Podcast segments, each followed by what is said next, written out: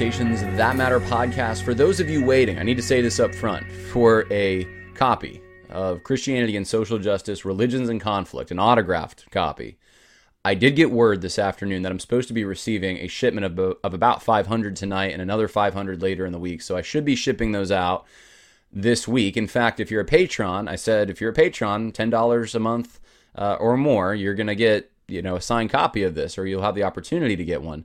And uh, so if you see an update from me tomorrow, um, it's because I got the shipment in, and uh, the update will have the coupon code for you to enter in, so you can get your free copy. But um, I was supposed to to get this shipment about 8 p.m. It is after 9 p.m. right now, and I know uh, just from the last few months, especially, but even really the last year, but the last few months especially, um, shipments have been a little bit late. So we'll, we'll see. We'll see if it comes in. I thought I was supposed to get uh, my first shipment on the 10th. So this was a pleasant surprise when I found out that it's supposed to be today. But all that to say, uh, hopefully you'll be getting your copy if you ordered an autograph copy from me uh, sooner than you would have otherwise. Uh, so just wanted to put that out there for those of you who are waiting for that, give you a little update, and for uh, patrons who um, I've had a number of questions about, hey, where do I go to get my free book?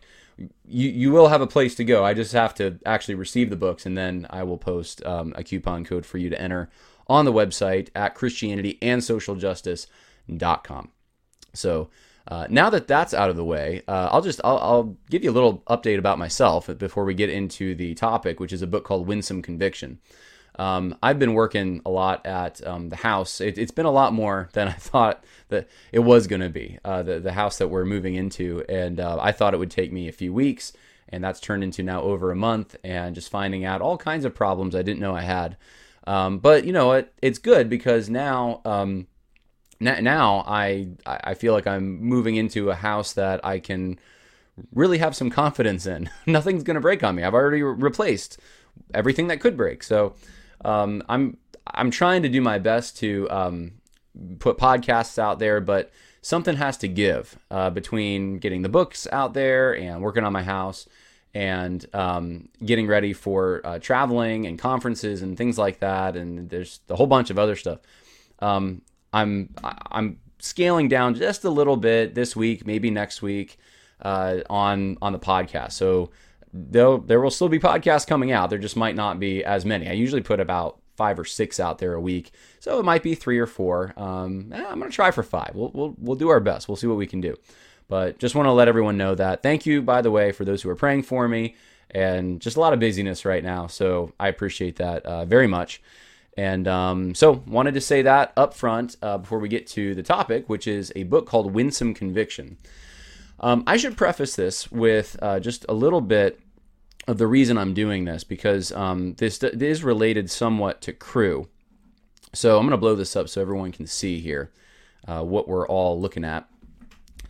Um, those of you who know about what's going on in Cru, uh, formerly Campus Crusade, the the board of directors, the well, I, I, should say not just the board of directors, but the those at the top. I'll just put it. I'll, I'll leave it a little bit vague, but those at the top who are controlling Cru don't seem to want to take a firm stand on the social justice movement, critical race theory. They don't want to apologize for anything that's happened in the past, maybe at uh, multiple um, multiple conferences, student and st- staff conferences for Cru, uh, which have been chocked full of CRT. Uh, they don't want to. They, they really want to please both sides, and this is what I a point I've been making for a while. And so, um, those of you who've been paying attention to everything going on the concerned group, the reaction to that concerned group, uh, issues they had with some of the stuff going on, and just really the failure in leadership. Um, you know that Cru is probably not the best place to park your money. I was, however, someone did reach out to me from, and I should probably look it up as I'm doing this because I, I, don't want to get this wrong if I can find it. Someone did reach out uh, to uh, to me from a Cru entity or ministry. There's there's multiple ministries within Cru for those who don't know. And it's called the Think Institute. And it seems like it's a very small part of Cru. Uh, I had never heard of the Think Institute, but I, I, think it was the director who reached out to me and just said, hey, by the way, I want to let you know there is one part of Cru, even if it's a small little ministry, that isn't on the woke train. So I want to let you all know that. Um, I don't know exactly what that. For me, it doesn't change much as far as what I'm telling you, which is I would really uh, urge you to contact the Cru missionaries you support. If you do support Cru missionaries, talk to them about what they're seeing. Um, maybe encourage them to find another ministry that they can get involved with, if possible.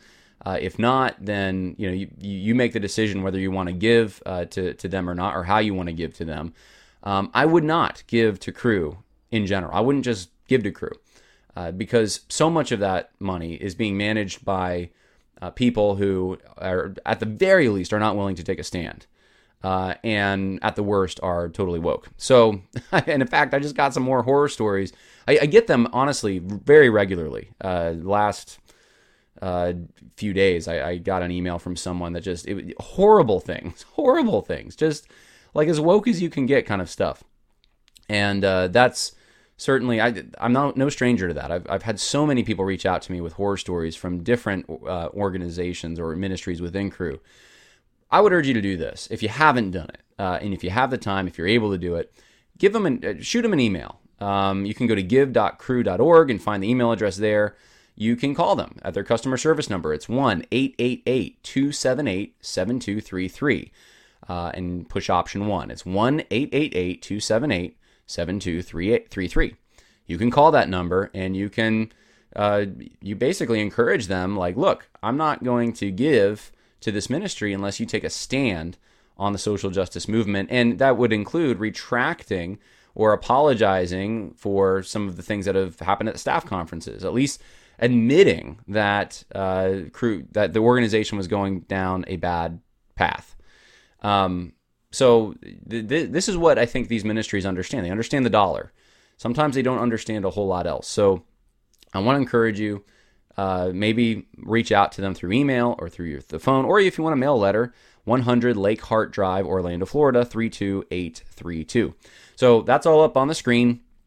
You can uh, contact Cru that way if you want to uh, voice your concern and encourage them to do the right thing um, that that would be the way to do it. And so I wanted to. There, there was a Cru missionary. I'll, I'll, just be honest. A Cru missionary reached out and said that this may help. So I thought, you know what, I will. I'll, I'll pass it on. If if the Cru missionary uh, thinks it'll help, maybe it will. But um, in my opinion, Cru has been going down a very bad path. Now here is uh, a uh, a post, and this is part of the reason I'm doing a review of Winsome Conviction from Mark Rudder to the U.S. Directors Forum of Cru, and he, Mark Rudder is the Director of Leadership Development and HR at Cru, and he recommends this book, Winsome Conviction. So I want to let you know about this because what we've seen, not just in Cru but other ministries, is this tendency to want to play both sides. Uh, we're against critical race theory. Of course, we're against it. Why would you even ask? Of course, we are. But we also believe in some version of white privilege and systemic racism and making amends for it in some kind of a redistributive scheme, whether that's privilege or money or something. And so they start bringing in all the social justice stuff, critical race theory stuff, even though they're saying they're against critical race theory. This is what we've seen over and over and over for the past now really two years. We've been seeing this. And Cru, I think this is their modus operandi at this point for the the leaders in the movement. The direct the the the uh, the strategy has gone out there. The, the, they're all deciding basically that what they're going to do is they're going to try to make both sides happy. And this is one of the ways I think that some of them are trying to do that. So Mark Rudder posts this. I wanted to give you an update on a developmental opportunity that our U.S. field team, along with the campus ministry executive team, engaged in yesterday. We attended a one day seminar with Tim Muehlhoff and Richard Langer, authors of the book Winsome Conviction Disagreeing Without Dividing the Church. We spent the morning interacting on key principles from their work that will help us grow in our ability to have effective communication and conversations. In the afternoon, we processed as a team and practiced having our own significant conversation. There were lots of takeaways, but several that stood out to me were the importance of differentiating between core biblical convictions and secondary issues, the practice of devotionally preparing our hearts for the con- conversation, cultivating several new skills, the posture necessary to better understand and have compassion for those to whom we may disagree. Overall, I was challenged to avoid the dangers of groupthink and grow my ability to pursue unity as I navigate differences by speaking with both truth and love. It was a powerful day that gave me hope for our future. Okay, and that sounds very nice. Um, in fact, a lot of those things aren't really that bad. I mean, uh, being able to differentiate between uh, core biblical convictions and secondary issues. I mean, that's very important. Uh, this is, you know, Romans uh, 14, the whole adiaphora stuff. I mean, this is important stuff. Now, what does Winsome Conviction say, though? What is what's this book about? This is what he's putting out there. This is what he's saying. Go get this book. This will help you. Listen up, Cru, people who work for Cru. um, in the U.S. Directors Forum. I want you to know this is a book you can go to. It'll encourage you and it'll help you uh, navigate some things that are going on today. Now, what are some of the things going on? Well, like, what's the number one thing dividing Cru? Well, it's the critical race theory stuff, it's the social justice stuff. So, this is one of the things that is being used. So, I want to review it for you a little bit. This isn't going to be comprehensive in every way. I mean, there's there's things that I left out uh, that um, probably I could add, but I want want it to be as in, engaging and useful to you. So what I've done is I have uh, prepared a slideshow of just uh, quotes from the book. I've organized them, and um, I'm going to have, uh, in general, I'm going to have the page numbers and, and everything there. And patrons will be able to download this PowerPoint. So if you want to use it, you don't have to cite me. You just go through uh, the PowerPoint. You have the page numbers, and you're able to pick out uh, what you want to pick out and what you want to talk about if someone brings up this book to you. So here is the screenshot from Amazon. Winsome Conviction Disagreeing Without Dividing the Church. This is a popular book. This is a number one bestseller in Christian institutions and organizations right now. And um, interesting, this just tickled me a little bit. Uh, if you look at the paragraphs uh, describing the book, it says, How do we discern between core biblical convictions and secondary issues? How do we cultivate better understanding and compassion for those we disagree with? Muehlhoff and Langer provide lessons from conflict theory and church history on how to avoid the dangers of groupthink. And, and it goes on. Conflict theory. Now, I'm just thinking, look, look, if you got, you're already, you know, kind of that stigma of being woke is about you. You don't want to be using the word conflict theory. You don't want to be saying, we're going to give you lessons from conflict theory. I mean, I'll just put it this way go Google conflict theory.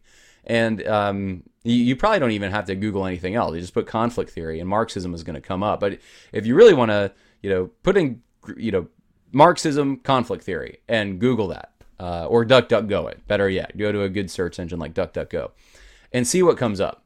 Um, not exactly what you want to be associating yourself with, but I do digress. And and I think conflict theory, you know, perhaps it can be used maybe to apply. Uh, I mean, conflict theory is developed over time, so it's not just Marx, but you know, Marx did kind of is attributed to, to Marx. Um, just saying. But uh, so the he, here's let's get into the actual book though. Here's the thesis, okay, or the this is the point of the book. We do not believe that strong convictions cause incivility. We will dispute the claim that convictions are about absolutes. And then the third um, part of this is we do not believe that all Christians will agree on matters of conviction. Let me repeat this for you. This is the core of the book.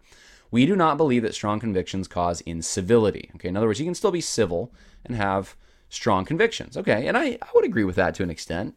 Um, we will dispute the claim that convictions are about absolutes. Now, this is a little, I mean, I don't know. I mean, some convictions, I mean, convictions in my mind should be based off of an absolute principle somewhere. That's how I've always thought of a conviction. I mean, it's a very deeply held belief, but um, they're saying they're not about absolutes. Okay, so they're putting it more in the realm of when I first was reading this, I thought, okay, preferences. So, preferences, all right. Uh, we do not believe that all Christians will agree on matters of conviction. Okay, well, that, that's true. Obviously, Romans 14 talks about this. So, yeah, there's people who uh, have faith to do certain things and people that, I mean, but that this doesn't touch actual sins that the Bible says are sins. So, um, you know, kind of a mixed bag here, and, and this is kind of this is what greets you at the beginning of the book. So, I wanted to give you a definition. This is the Webster's Dictionary definition of conviction. Essential meaning of conviction: the act of proving that a person is guilty of a crime in a court of law, a strong belief or opinion, the feeling of being sure that what you believe or say is true. So there's a groundedness in the idea of conviction. There's a certainty about it. Uh, there, it's I mean, it's kind of like a very important thing. Your convictions really define you to some extent. So it's not just something. It's it's not a, a light thing. And and here here's the definition, further definition of convictions, if if you will, uh, from the book, Winsome Conviction. Convictions are firmly held religious or moral beliefs. Um, and of course, you know, I guess okay, there, this is a book on ministry, so I, I don't. That's okay if you want to keep it within the boundaries of, of religion, but um, or or moral beliefs. But they could be even more than that. Anyway, like I, you know, you could have a conviction that gravity is going to work, and uh, you know that I don't know. I mean, you could have convictions that aren't in those those categories. But let's let's just accept this. So these break up into two categories: confessional beliefs, and then guidelines. And I give you the page numbers for finding all of this. There's there's two so so convictions are firmly held religious or moral beliefs according to these authors, and there are two categories: confessional beliefs and guidelines. So confessional beliefs would be more like absolutes, right? Where that's what we'd be talking about, more like absolutes, things that you can't negotiate. Guidelines, you know, that sounds that's that's pretty uh, I don't know, flimsy in my mind. Guidelines are just you know maybe there's a principle somewhere, but it's it's more like you know helpful tips. You know that's what I think of when I think of a guideline. Uh, what's that line, or even from Pirates of the Caribbean, uh, where Jack Sparrow, the pirate, right, says, you know, it's not it's not a law. It's more like a guideline. You know, it's kind of that's how we think of guidelines. So I, I really, when I see the word guideline, I think, okay, this is optional. Um, so you have confessional beliefs, not optional. Guidelines, optional. So that's it's kind of loose definitions in my mind, but okay, let's go with it. So, um, I'm not sure if this is the next slide I wanted. Let's see here. Let's go to this side first. Convictions. So there's certain convictions that are not absolutes. Uh, here are some examples of them. There are many possible ways to help the poor. That's a good example they give of a conviction that's not an absolute. Uh, we might weigh values differently in the case of Syrian refugees and Central Americans crossing our southern border. So, and, and you'll see in a second, what they're saying is that look, socialism, yeah, that's not really an absolute. You capitalism, socialism, free market, government controlling things. I mean, that that that's that's fine. You can disagree with about that, and it's not an absolute. That's more in the, the realm of guidelines. Um, Syrian refugees, uh, and Central Americans crossing the southern border. You know, that's really just more of a preference thing. It's more of a, that's a guideline thing. That's not an absolute thing. So Christians should be able to just kind of disagree with that and be part of the same church and be, you know, and, and be at peace with one another. And, and there shouldn't be cause for dividing over things like this. So I'm just giving you these are some of the examples. There's more examples, but I'm giving you some some of them, and especially as they pertain to social justice and relate specifically to maybe some of the things Cru's dealing with right now. Speaking of social justice, okay, so here's what everyone's this is what people who are listening to this podcast probably want to know about more than anything else. Let me give you some quotes about social justice, and you're going to find out that this this book. Um, I'll just give you kind of my basic analysis here before we get into it, so you kind of have categories for understanding what I'm about to say. The book is you you could title it "Let's Just Get Along." It's really the intent behind this book, and there are some good things in it, but I think the overall intent is to navigate, especially the social justice issue. There's other issues talked about, but I think it's especially about navigating that issue. You look at the time in which it's published and what's going on, and the exam- many of the examples given, and trying to sh- to really soft pedal, especially if you read the book, especially left leaning tendencies that Christians have. That these aren't really that important. These aren't, and, and if you make, and, and you're the problem if you're going to make a big deal about these things. That's that's really where, where I'm seeing this whole thing go. Now, let me let me give you examples of it now. Whether or not social justice should be used in evangelism is something determined by the group to which you belong. And in the book, things that are determined by the group to which you belong, kind of a groupthink mentality, that that kind of that that you're supposed to be aware of that if you're in groupthink. That's something to kind of try to transcend. That's something that you know that that's not really necessarily legitimate if you're thinking something just because the group you're in thinks it. So whether or not social justice should be used in evangelism, you know, that's something that um, that's more determined by the group to which you belong. So it's not it, it it's not something that uh, necessarily touches a core conviction. It's not something. It's it's it, it's really putting it into and, and they don't use this language, but re- the sense you get is into sort of more secondary. It's a secondary thing whether or not social justice should be used in evangelism. You can come together with Christians who use social justice in evangelism. That's just the group they're part of. That's just kind of how they think. Um, it, it, doesn't really mean that there's like a an absolute thing going on here that might they might be contradicting like a confessional belief as long as they're within you know confessional belief that's just part of the group they're in and you might be in a different group so these are group preferences page 92 says this there are such people as conservative southern baptist feminists. Right. So um, you can be conservative and a feminist at the same time and a southern baptist apparently. Well this just causes confusion. This that's all this does. Would would uh, you know, secular feminists could would they receive someone who says they're a conservative Southern Baptist feminist? I mean, this is someone who's labeling themselves, but this is someone who wants to to play around with categories and isn't really being honest with what these categories mean or the originators of these categories and what they meant. Um, even if you want to go back to 1848 in the Seneca Falls, you know, go read that. As people usually say, oh, you know, third wave, fem- second wave, maybe you know, maybe second wave, but third wave feminism, that's the bad one. Yeah, I don't know. First, second, third, they're all kind of anti Christian. Um, you don't really have conservative Southern Baptist feminists. It's kind of an oxymoron, but uh, this is there's a tendency in this to kind of just let people label themselves. It's very it's a little man centered. I'm going to explain that a little more later, but but I'm just trying to show you that this this the, the authors have a really soft side when it comes to social justice. Trayvon Martin, and it should be Martin, not Mart. Trayvon Martin. Uh, in George Zimmerman, the uh, Trayvon Martin and George Zimmerman situation was used an exa- as an example of groupthink on both sides. So this is not exactly true, though. Um, those who were trying to look at the facts of the case and judge it uh, legally and correctly, um, who did not believe George Zimmerman was guilty, many of them, they, it wasn't just because they're part of a groupthink thing. They're not just, oh, well, we're pro white or we're pro Hispanic or something, and that's why we think the way we think. That situation was very much, uh, there, there were facts involved. There were there was a timeline involved.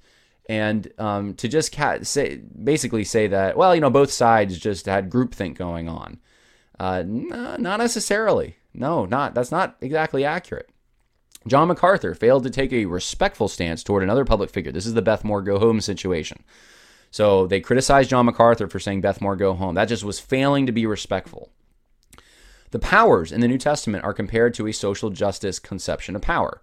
And there's a whole section on this where, you know, power and social justice and the way that really Foucault's conception of power, they don't say Foucault, but kind of the same thing. You know, that's really what we're looking at here.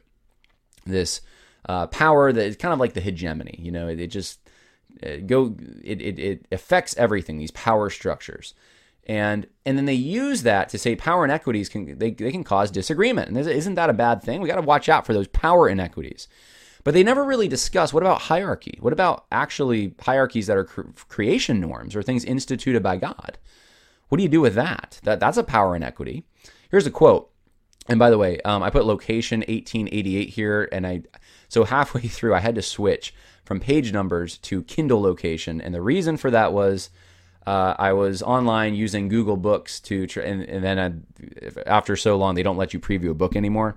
So I had to get the Kindle version, so that's why that's there. For those who are curious. Anyway, the leaders of your church, the book says, or organization are largely responsible for creating ideology. Now, this isn't true either. They're creating ideology, that's their responsibility. Your pastor, they're just, you know, our responsibility is creating ideology. No. Um, how about, I mean, I don't even like to use the term ideology, but let's say this. Uh, their, their responsibility is to rightly divide the word of God, to understand what God has said, and to disseminate that to a congregation, to teach everything that Jesus commanded, to make disciples. You're not creating anything. God's already created things. You're you're discovering truth, perhaps. You're not creating it though. You're not creating ideology. Um, just eh, maybe this is just sloppy, but um, th- this would be the kind of thing a social justice advocate would say though, because they're postmodern and they would look at it that way. That you're you're manufacturing or creating ideology or ideas that are meant to reinforce perhaps a power structure or something like that. In cases of extreme power inequity, civility can be best be understood as a tool of the powerful to silence the disenfranchised. I mean, this sounds straight out of a social justice, secular social justice, critical theory textbook or something. A good illustration of the heavenly wisdom that is open to reason is found in the AND campaign. That's right, the AND campaign Christianity and social justice. Started by Democrat activists and Michael Wear, Justin Giboney or Giboney, I'm not sure how you pronounce his name. I think they both blocked me a while ago when I when I used to be on Twitter. I think they blocked me, but uh, which you know they're very open to uh, they're very open to to reason. Um, um, racism and neo-Marxism are both flamethrower words. Uh, so, so you really should stay away from using these things. Now, interesting uh, because you know racism is a word that social justice advocates like to use. So they're they're saying that, yeah, that's a flame, flamethrower word too. But I, I've heard this many times that basically like stop calling us Marxists. Right? Is is what I hear from a lot of social justice advocates. They they don't like it. They bristle at it. Um, the th- the thing is when when social justice advocates call someone a racist and they're operating under this idea that well it's power and privilege and uh, benefiting from systems that allocate privilege and power that's what a racist is, and you you have power because of your white skin or something like that, then they are playing with definitions. They're um, you think they're meaning one thing, they're meaning something else, and uh, they're just it, it's very it's a subversive tactic meant to smear. Racism doesn't really mean much anymore. It's just it's subversive meant to smear. Neo-Marxism has an actual meaning and definition, and those who use it generally, I mean, in, my experience at least, I mean, the people who use it, myself included, are trying to be faithful to what it actually means. I'm thinking about the Frankfurt School. I'm thinking about Gramsci. I'm thinking about uh, what's come from them, which is the critical theories of today. It's it's neo-Marxism. So when I say someone's a neo-Marxist or is using neo-Marxism or has some neo-Marxist ideas or whatever, I'm not looking at them and saying that well they you know embody everything about Marxism. I'm saying that you're consistent with just like I'd call someone a Christian or a Muslim or you know something like that. I'm saying you, you have an ideology. We have to use labels somewhere along the line. We we have to be able to communicate with one another and understand uh, categories and how how to um, understand what someone's beliefs are. So. The, one of the, the issues that we've had is that people who actually are neo Marxists don't want to be labeled as neo Marxists.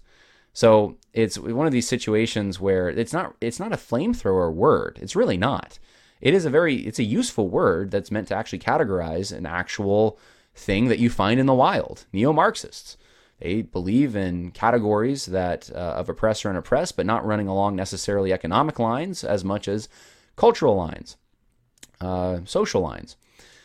Um, so anyway, I, I, just I see a bent here. There's a social justice bent. Uh, here's another one. When people who were more involved in the social justice movement said social justice just is the gospel. Things got equally murky. These they were using language that is not uncommon within within their in-group. However, conservatives who are less attached to the social justice movement would never speak that way. There's a whole section here where basically the authors say, you know what, someone who says social justice just is the gospel, it's not like they're a heretic or false teacher, they're just using the language of their in-group. Um, no, that's false teaching. Social justice is not the gospel. They're like words have meanings. I don't understand how you can. Well, they're just using the language of their in group. So there's kind of a defense. They're, they're at, while they're saying, well, you probably shouldn't use that language, or or maybe don't use it around conservatives or something. They're also basically trying to tell conservatives, like, look, you know, they're they're just using the language of their in group. That's all that is. No, I'm sorry, that's false teaching. That, that this is something that this would take this to the New Testament. You, do you can you see the apostles ever writing a book called Winsome Conviction? I can't. winsome conviction. Uh, if someone said something as heretical as so, social justice just is the gospel, it would constitute a rebuke from the apostle Paul or Peter or whoever. Uh, that's that's the effect of it. They they wouldn't be well. Let me uh, examine the language of their in group and really just uh, try to understand what the groupthink dynamics going on here. No, they would say, okay, there's a language. This is what you're saying and people who speak the language is what they're hearing. Um, this is wrong. And I don't know, I don't know how else you social justice is the gospel. How in the world? How else can you understand that in a non-heretical way? Uh, well, the gospel is about social justice somehow because people are getting saved, and you know, and it's the same thing as anti-racism and all the other things. No, as soon as you're doing that, you're you're just you're watering down the entire gospel. There's really, and that's the best case scenario. There's no way to say say that sentence without it being false teaching. There's just no option. So um, they give the benefit of the doubt to the social justice advocates uh, quite a bit in this book, and there are other examples I could probably give as well. So, um, so so so far we've just to review before we go on because there's a lot of moving parts in this. So far we've we, we have a definition of convictions. Convictions are firmly held religious or moral beliefs. Uh, they could be confessional beliefs or they could be guidelines. We've so far found that a lot of the social justice stuff really it falls more into the guideline category, even the stuff that we would consider false teaching. Now, um, certain convictions aren't absolutes, and some of these are very they're political things. And the the goal seems to be to accept people who might be on the political left, because really the the vein of the book runs in that direction. Accept Christians who are leftward in their thinking. Uh, in fact, I don't think I included it, but there is an entire story in the book about this whole uh, during Bill Clinton when he first won, I guess there was a, a, lament session, or well, it really wasn't even a lament session. It was just like a let's pray for the United States kind of thing, uh, and in in a way that was kind of it was lamenting. It was just like this was this is bad what just happened, and the author brings it up twice in the book to basically rebuke people who would do that because don't you understand that there are Democrats who voted for Bill Clinton in your church? Like it's it's disrespectful to them. So that's that's the the sense you get from this book. Let me read for you some more uh, illustrating this. Um, here, here's a big chunk. Uh, it's and I'm, I'm probably going to just summarize this. Um, we have heard entire discussions of the Christian faith and modern economics swept away by quoting the verse "Thou shalt not steal." The implication drawn from the verse is that the government should not tax and redistribute money within the, an economy. So it, it talks about basically socialism is wrong, and then um, it says this okay, so American free market capitalism is biblical, and Western European market systems are socialist and contrary to Scripture. But using the silver bullet blinds us to biblical passages that point in the opposite direction. So it's saying, hold on there. Socialism isn't necessarily wrong. There's Bible verses that could support it. What Bible verses are they? Well, glad you asked.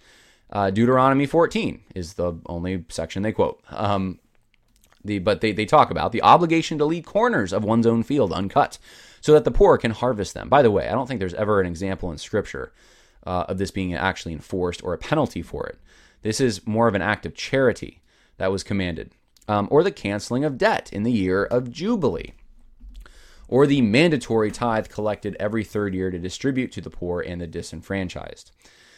Um, Jubilee is not an example of socialism either. Uh, that's a little more complicated, but it's not. This isn't a big. Um, this, it, actually, Jubilee really favors more the idea of, uh, of, of private property and that property staying private. Uh, it's it's a, it's actually interesting if you get into that. You could probably have some very interesting discussions about what this means for corporations today and that kind of thing uh, that are overstepping so many of the things that we wish they or so many of the liberties that we we have. Especially, I'm thinking of like big tech companies. Uh, they are they're just doing some very scary things. Um, you know, you wonder if if that could apply to it. I'm not saying it does, and I'm not giving you any application. I'm just saying that uh, specific application. I'm just saying that the year of Jubilee was more intended to keep private property private, keep keep it in one's own family, one's own region, that kind of thing. Um, so uh, it, it, that's actually a mark against them, not for them. But uh, the other example given, or the mandatory tithe collected every third year to distribute to the poor and disenfranchised. Well, listen, here's the thing. Uh, there is when, you you have to be very careful when you're looking at the nation of Israel in the Old Testament. There are things that are civil laws that you could look at principles and say they apply today. But there's also things that because you you have the ecclesia as well represented. So there are things that um, you have to think through what's the New Testament teaching on this, and is it appropriate uh, for the church to be doing this, or is this something that the government is responsible for? And you are not going to find that there is this that that is the church that is responsible for, or I should say, the government that is responsible for redistributing income to give to the poor. That is something that uh, the church would be responsible for. Um, uh, to, to some extent, uh, but not civil government. You're not going to find that in the New Testament. And, and so um, th- this is confusing categories. And this is my whole issue with this whole thing. You have to start to draw some lines. You have to figure out uh, what is it a central authority forcing things, forcing everyone to do something? Is it a religious duty for people who are Christians? Is it something that is a voluntary uh, charitable thing that someone does, if you get those right, then you're not going to have this problem. Socialism's only about one thing. It's not about charitably giving. It's not about your church doing something. It is about the mo- the state and a modern state at that, forcibly taking from one person and giving to another on the basis of uh, an alleged need that exists there, and um, and, and doing so with ever more with ever more high with percentages that are very high and um, in, in a totally communist state, obviously ridding getting rid of private property. This author would not see that as a problem necessarily. There's nothing in here that would indicate that the author would would think that well that's something that Christians should divide over. Uh, yeah, if you have a communist in your church, um, then you know you can't use the "thou shalt not steal" against them because hold on, there's examples. that this is just poor biblical interpretation right here. Uh, and, and he, the author goes on there are so many passages of scripture that address the use and distribution of money, particularly in relation to poverty, that silver bulleting an argument by using any single passage, no matter which way it points, is bound to oversimplify. Well, the issue is private property. Thou shalt not steal is one of the verses on this, but um, but the issue is private property. Was it not yours? Remember in the book of Acts, Ananias and Sapphira. Was it not yours before you sold it? It belonged to you. This is at the height of the church having everything in common. So, private property is a principle you find in Scripture. You find it in Jesus' parables. You find it from from really the beginning. Uh, so there there is a softened uh, approach to socialism here. This isn't something we should divide over. This is something that's kind of secondary, right? This is and, and this is so palatable to Cru right now. We can accept these people, right? They can be in Cru. There's no problem with that. So here's my critique. I'm going to give you a couple things to think about. Instead of confessional beliefs and guidelines, talk about preferences, principles, and absolutes. Um, talk about words that have a lot more definition to them. Uh, words words that we know more what they mean. We we know what a preference is, and they're more firm, firm designations. It just helps communicate better. I think there's a lot of wiggle room in this. Either it's a confessional belief or it's a guideline. Uh, typically, we think of preferences, uh, things that um, are unique to us, things that we like, um, color blue, you know, things like that. Uh, principles. There are principles that, and and by the way, principles you can have um, convictions based off of principles, and people can have different convictions based off of them. We see that, and that's the whole Romans 13, by the Romans um, 14 rather. By the way, I wanted to say, uh, great uh, sermon on Romans 14 by R.C. Sproul called "The Tyranny of the Weaker Brother." If you go to YouTube and type it in, "The Tyranny of the Weaker Brother" by R.C. Sproul, and really gets into that, and it's a, it's a great sermon. Um, and then you know absolutes and some principles. You know the principles are really based off of absolutes. So um, absolutes, it's always wrong to murder someone. It's always wrong to steal from someone. There's there's certain things that are absolute, and you can't do anything to change those. So this is these are the categories that we should be using. The category confessional belief or it's a guideline really just it, it makes the net so wide, and you don't have valuable discussions about principles um, because downstream from a principle can be a very bad belief. Uh, you, you, could have someone who says, "Oh, I don't believe in stealing, but I'm a socialist." Well, clearly there's there's something wrong with that. So wh- where is it? Well, you have to go back to why um, what actually socialism is, why they advocate it. They have to think through the implications of their belief, and that's going to bring you right back to principles of private property and what it means, what why God implemented that, why God allows for that, uh, ordains it really. Uh, what about a strong conviction? Here's here's where this thing undercuts itself. This is my question. What about a strong conviction? What if someone has a strong conviction, right? Let's go back to the definition real quick so you can see this. Uh, if I can find it. Okay. Um, we do not believe that strong convictions cause incivility. We will dispute the claim that convictions are about absolutes. We do not believe all Christians will agree on matters of conviction. So here's my question what about a strong conviction to divide over strong convictions? What do you do then? What if someone that what if that is their conviction is that we should divide over strong convictions? Or that convictions are about absolutes. What if someone has that conviction that convictions are about absolutes? Or what if there's um or that Christ, they believe that Christians should agree on matters of conviction? What do you do then? It it really undercuts the entire premise of the book at that point. uh, because it's all based off of what someone's convictions. So if someone's conviction is to care about conviction and to divide over conviction, then you have you have a problem. Um, and also there's there's a there's a false dichotomy in this, and this is a false dichotomy I hear all the time. Here's a quote from the book. The goal was to consider ways, about why they wrote the book. The goal was to consider ways we could share the Christian perspective, seen by many as argumentative and harsh, in a way that balanced truth telling with love. Okay, balanced truth telling with love. What what does that mean? You don't so so we should speak the truth in love, but these are both factors that should be there when we speak. It's not like there's a scale and on one side is love, on the other side is truth, and you got to balance it.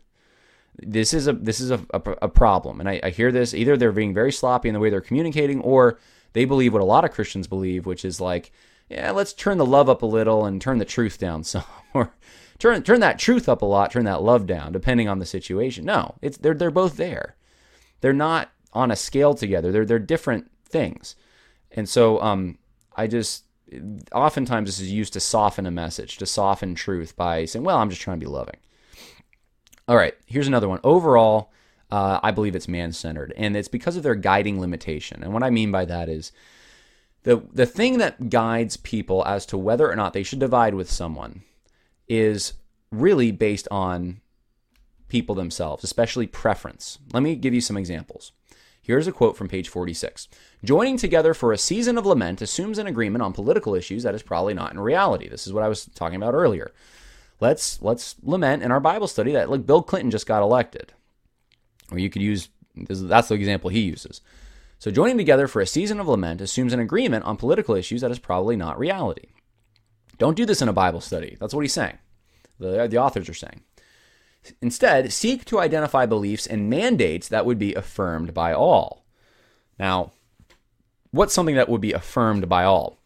They give the example of opposition to racism. So, we should be able to oppose racism in, in Bible study, right? Because everyone agrees with that. Um, but you know what? Lamenting over Bill Clinton getting elected, no, don't use that because there's some people who would probably disagree with it and you're making them feel uncomfortable. What's the guiding limitation? It's how people feel. This puts unanimous preference in a privileged position instead of principle. So you're not making your decisions uh, based on principles. Um, you're making them based off of well, what, what does everyone think? And that's my main issue with why not use the word principle, preference, principle, absolutes instead of confessional beliefs and guidelines. Principles, so much of wisdom is based off of how do you make decisions in the real world by applying principles correctly. That's how we should be thinking. How do we apply the principles we've learned? We got to use our brain. We got to rightly divide the word of truth. We got to be, um, we, we have to be the Bereans. We have to put some work into it, right? There's nothing wrong with that. That's what we're, that's what's expected of us. Dig in deep. Be men and women of understanding. Understand what does God want? What, can we look at one situation that's a parallel and then apply it to a situation we have today? We, we have what we need uh, to to understand how the church should operate. It's in the Word. We have it. It's there. So there's we, we can navigate these things and we can find the principles we need to navigate them.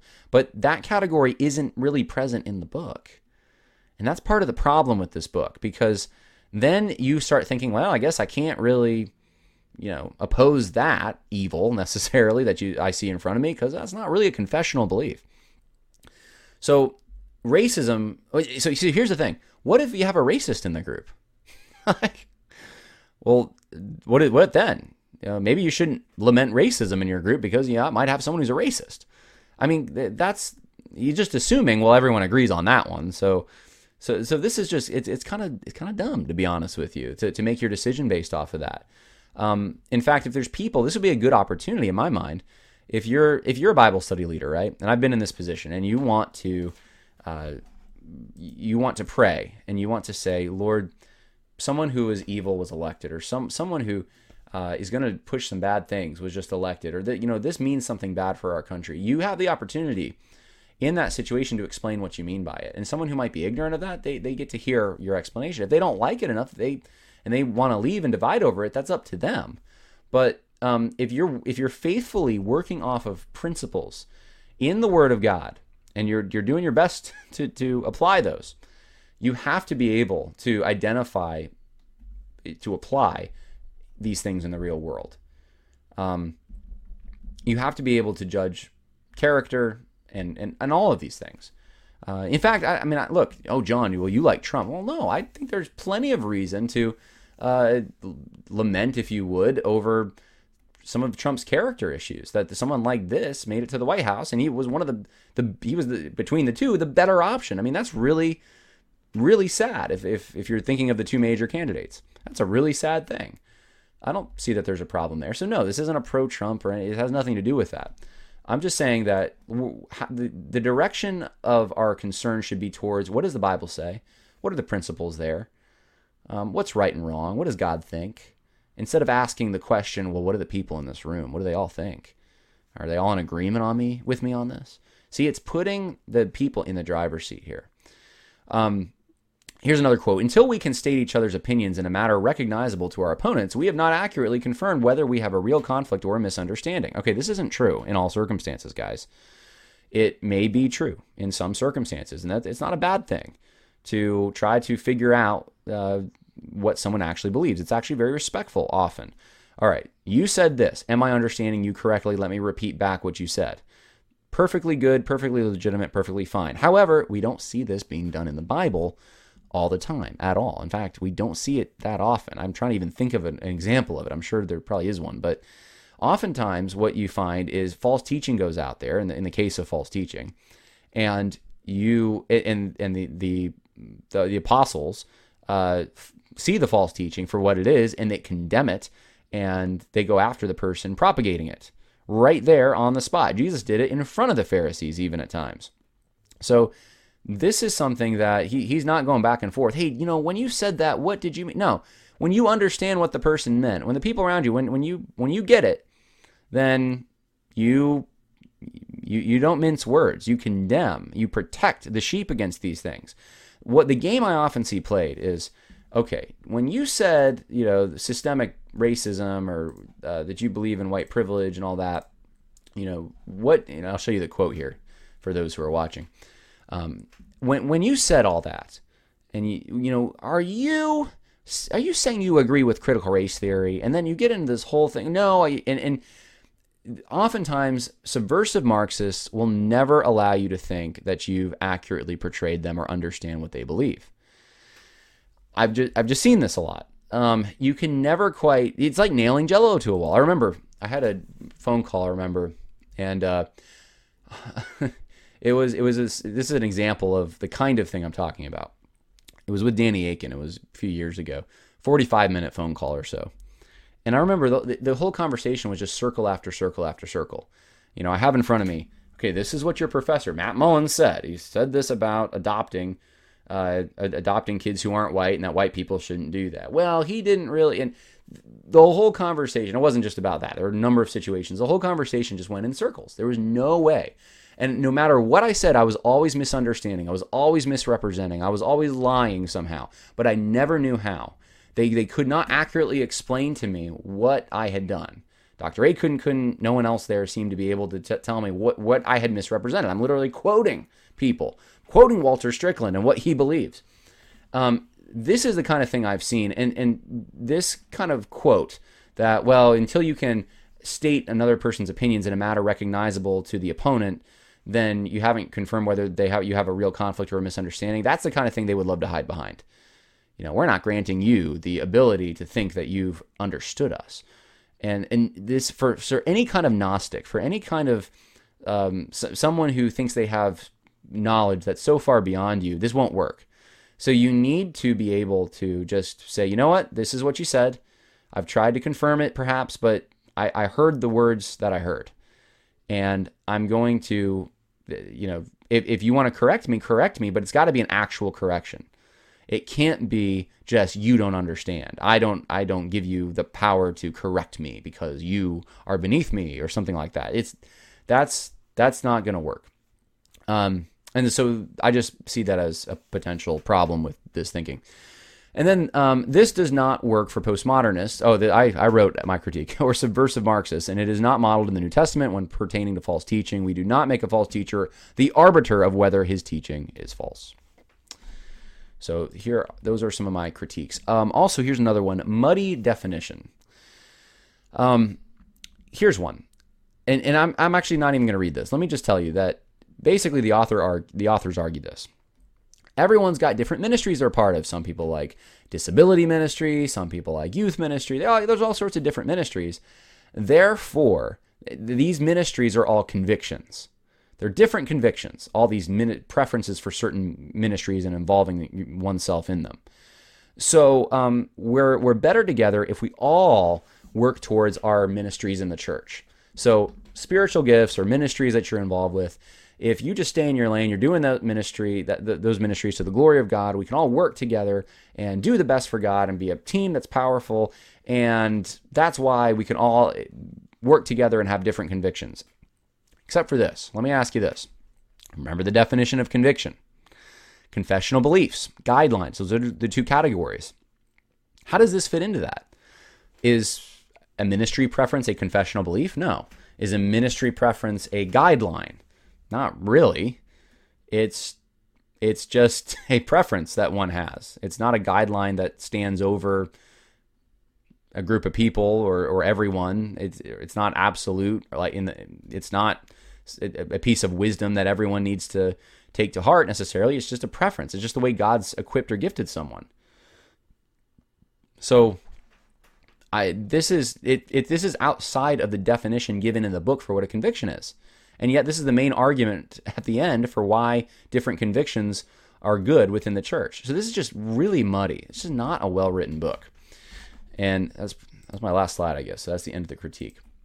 So, um, my thoughts on winsome conviction. There's some there are some good things in there that I, are helpful. I think where you can kind of.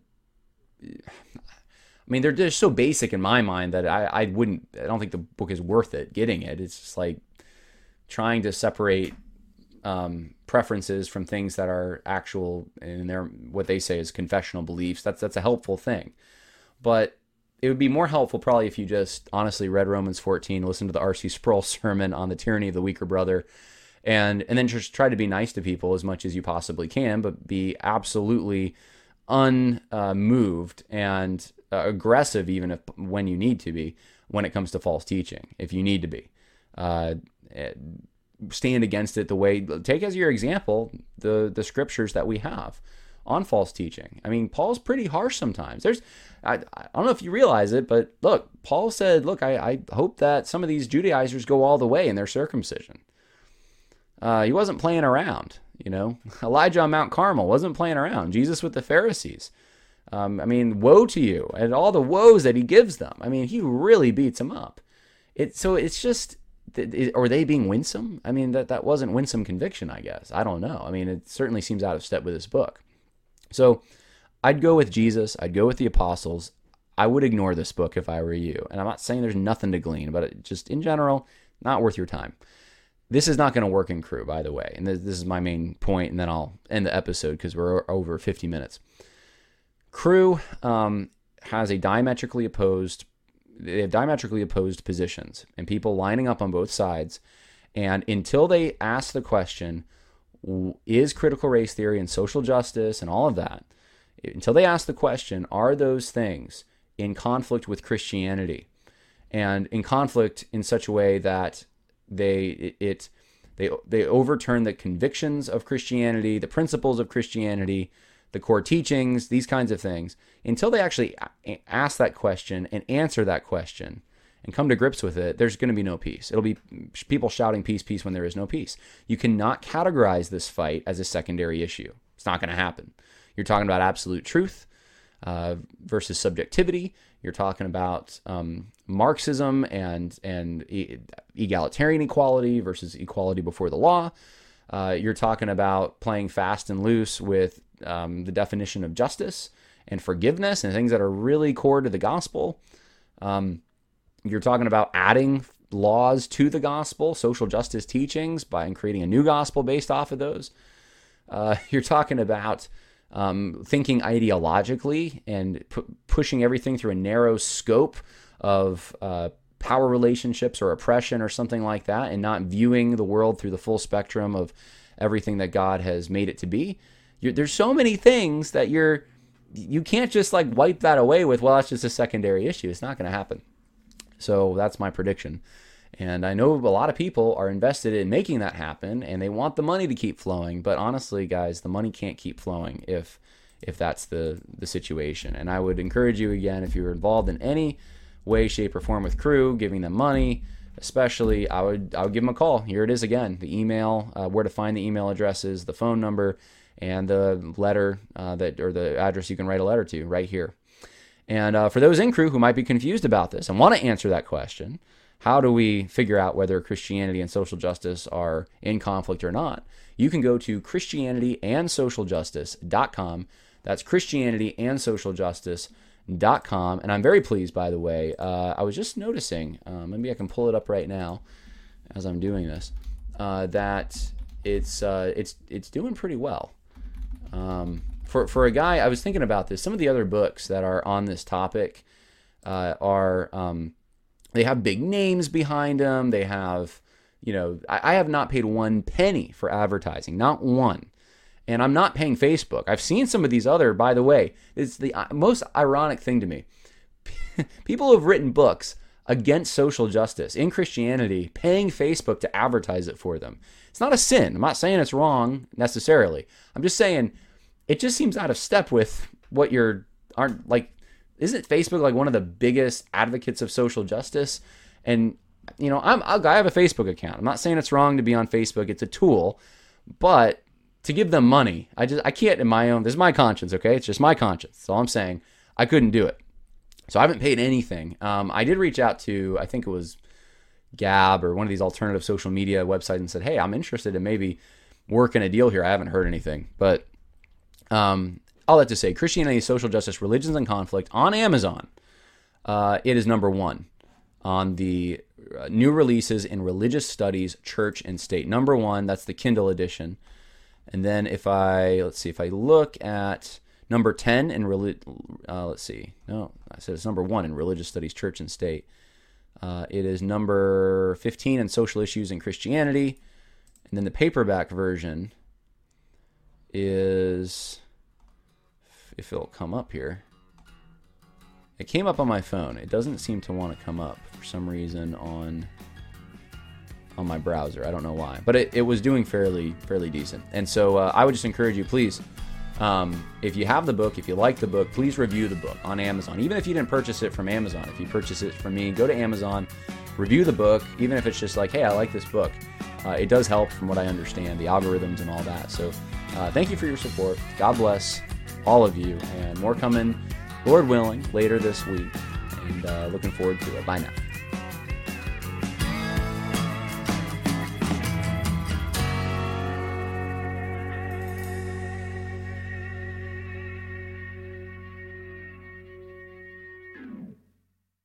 Support for this podcast and the following message come from Corient Corient provides wealth management services centered around you. They focus on exceeding your expectations and simplifying your life. Corient has been helping high achievers just like you enjoy their lives more fully, preserve their wealth, and provide for the people, causes, and communities they care about. As one of the largest integrated fee only registered investment advisors in the U.S., Corient has deeply experienced teams in 23 strategic locations. Corient has extensive knowledge spanning the full spectrum of planning investing, lending, and money management disciplines. Leverage Corient's exclusive network of experts to craft custom solutions designed to help you reach your financial goals, no matter how complex they may be. Real wealth requires real solutions. For more information, connect with a wealth advisor today at corient.com. That's C O R I E N T.com. Corient.com.